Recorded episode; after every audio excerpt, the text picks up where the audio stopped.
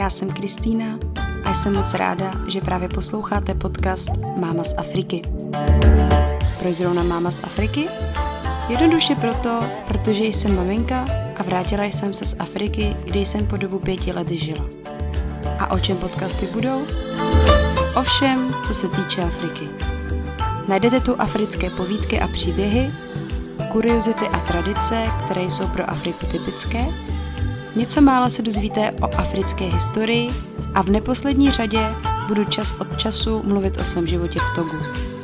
Jak jsem to tam všechno zvládala, či nezvládala.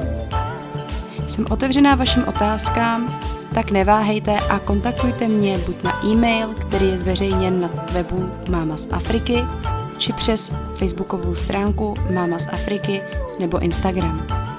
No a teď si udělejte pohodlí, uvařte si dobrý čaj či kávu, nebo prostě jen tak za poslechu relaxujte. A já vás vítám u poslechu dnešní epizody. Ahoj, já vás všechny vítám. Dneska uslyšíte další africkou povídku, která má za cíl naučit děti a dospělé trpělivosti. Já tuto vlastnost považuji za velice důležitou v životě, protože zastávám názor, že trpěliví lidé to v životě dál dotáhnou. Já jsem se o tom dokonce dočetla v jednom článku z časopisu Psychologie, kdy jeden psycholog zkoušel, jak na tom děti předškolního věku s tou trpělivostí jsou. Dělal na nich takový pokus a ten probíhal tak, že jim ukázal bonbon a řekl jim, že buď mohou mít jeden bonbon teď hned, anebo si na něj počkají půl hodiny, ale za to, když to vydrží, tak dostanou bonbony dva. No a vlastně jakoby výsledkem jeho práce, jeho zkoumání bylo to, že tvrdil, děti, které tuto zkoušku trpělivosti zvládly, tak byly dle něj lépe připraveni na úskalí života a více toho v životě dosáhnou. Já třeba, kdybych měla mluvit ze své vlastní zkušenosti, tak veškeré věci, na které jsem si v životě musela počkat nebo nějakým způsobem vybojovat, tak byly vždy trvalejší a pro mě i více hodnotnější, než třeba věci, které jsem získala jen tak, nebo jsem je zbytečně uspěchala. Musím říct, že věci, které jsem opravdu uspěchala, nedopadly většinou dobře a musela jsem začít stejně odznova, takže vlastně jsem se tím uspěcháním vůbec nepomohla, naopak spíš jsem se tím uškodila a všechno jsem to ještě časově natáhla o to. Takže uh, musím přiznat, že i já se trpělivosti stále učím, Nemo, nemůžu vás tady nějak extra poučovat o tom, ale přijde mě prostě strašně důležité o té trpělivosti mluvit, protože opravdu si myslím, že kdo je trpělivý v životě, tak to má ale jednodušší. Já jsem typ člověka, který má rád, když věci odsejpají, jak se říká, a, ale když něco nejde podle mých představ, tak si vždycky vzpomenu na africký no stress a připomenu si, že v přírodě má také vše čas a pak je to vždy dokonalé. Ještě bych ráda zmínila poslední věc, než začnu vyprávět dnešní povídku, a to je ta, že bych vám strašně ráda chtěla poradit, abyste se pokusili nesrovnávat zbytečně s ostatními lidmi. Ono se velice lehko necháte pak strhnout tím, že vidíte, že třeba té nebo ta mají ty a ty hmotné věci, nebo třeba někdo má najetou kariéru, vydělává tolik a tolik peněz, ale nezapomeňte, že každý má svůj čas. A jak třeba říká můj manžel, všude nevychází slunce ve stejnou dobu. Počkejte se tedy na ten svůj východ. Teď už ale přijdu k dnešní povídce, která se jmenuje Rigogova trpělivost.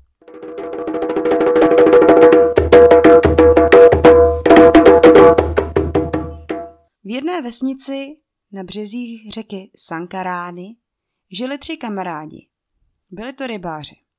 Každé ráno se sešli na molu a na společné lodi se vydali na širé moře. Jmenovali se Ferdinand, Kojo a Rigogo. Ferdinand byl nejstatnější z kamarádů. Byl vysoký a říkalo se o něm, že by i lva unesl na zádech.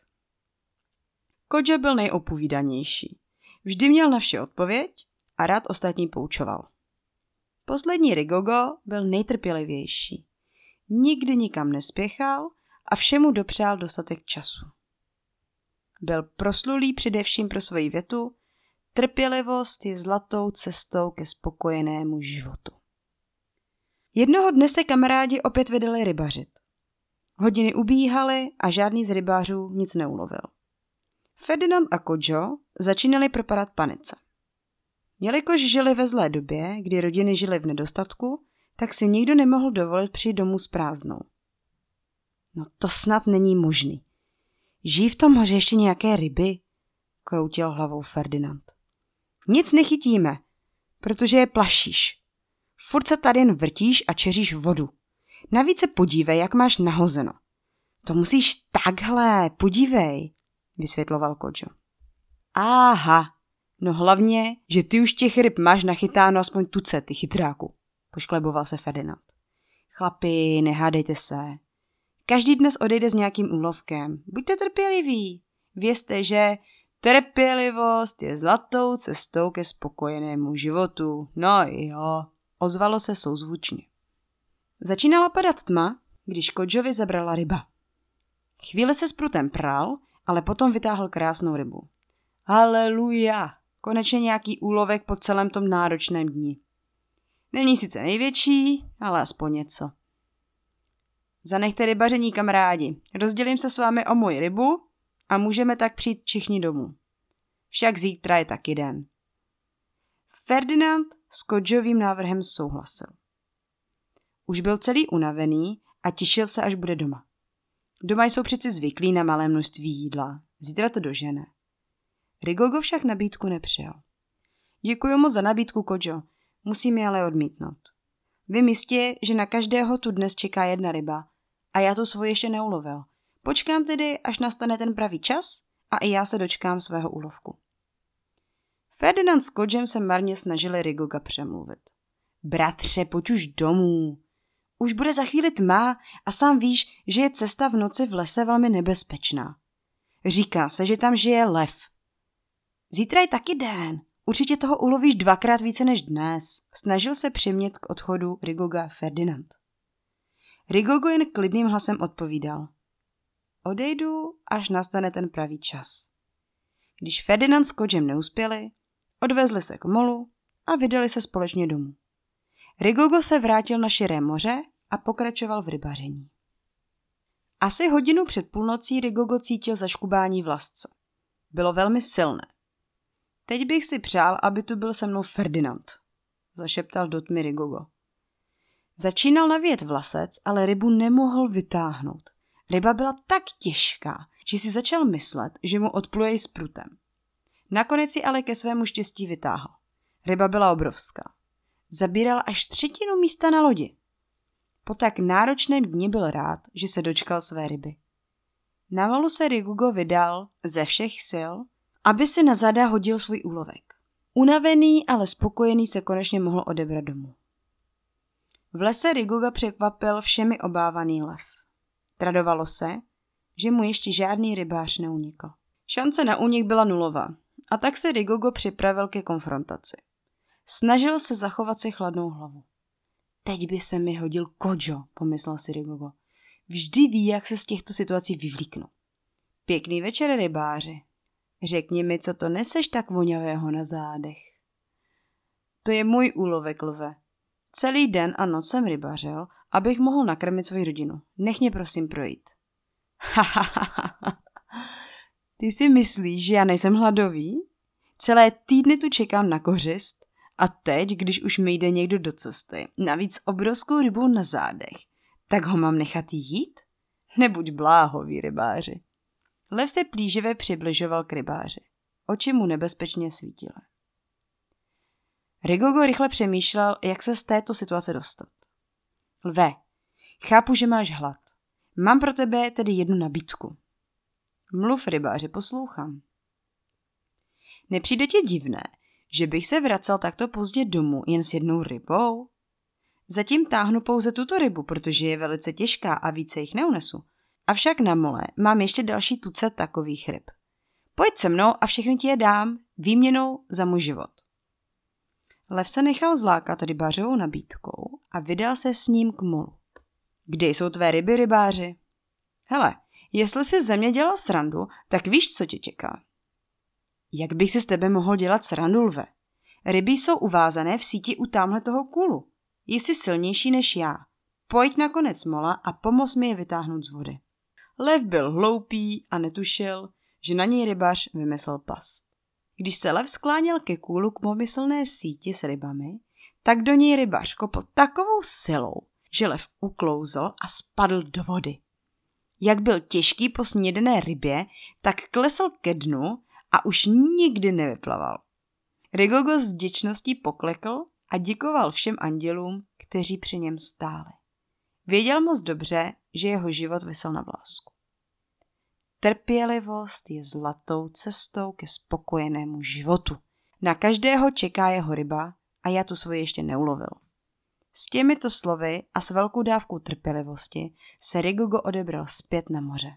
Nevíme, jak dlouho byl Rigogo na moři, když jeho prut znovu zaškubal. Tentokrát to bylo ještě silnější než při prvním úlovku. Rybářovi se zdálo, že rybu tahá z vody celou věčnost. Když měsíc pomalu zapadl a slunce začalo vycházet, tak Rigogo po vyčerpajícím boji rybu vytáhl na loď.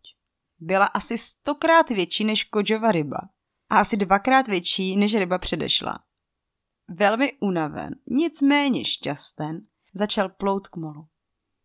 Kolik je asi hodin, si Rigogo uvědomil, až když na mole spatřil své dva kamarády, kteří se jako každý den chystali vyplout na moře. Rigogo, bratře, jsi to ty? Ty jsi rybařil celou noc? Co tvá žena a děti? Museli mít o tebe strašný strach? Křičel na Rigoga z mola Kojo. Doufám, že jsi už konečně něco ulovil, smál se mu Ferdinand. Teprve, až když se Rigogo přiblížil na dostatečně krátkou vzdálenost, klesla oběma rybářům brada. Nemohli uvěřit svým očím. Tak velkou rybu ještě v životě neviděli. Ferdinand ihned přispěchal Rigogovi na pomoc. Chytl rybí trup a hodil se ho na záda. Rigogo s Kodžem nesli společně zbytek ryby. Ten den se sešli všichni z vesnice, aby se na Rigogův úlovek přišli podívat.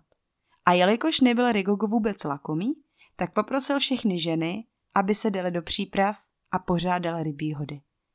Na všechny se dostalo. Dodnes je ve vesnici hlavním motem Rigogova slavná věta: trpělivost je zlatou cestou ke spokojenému životu.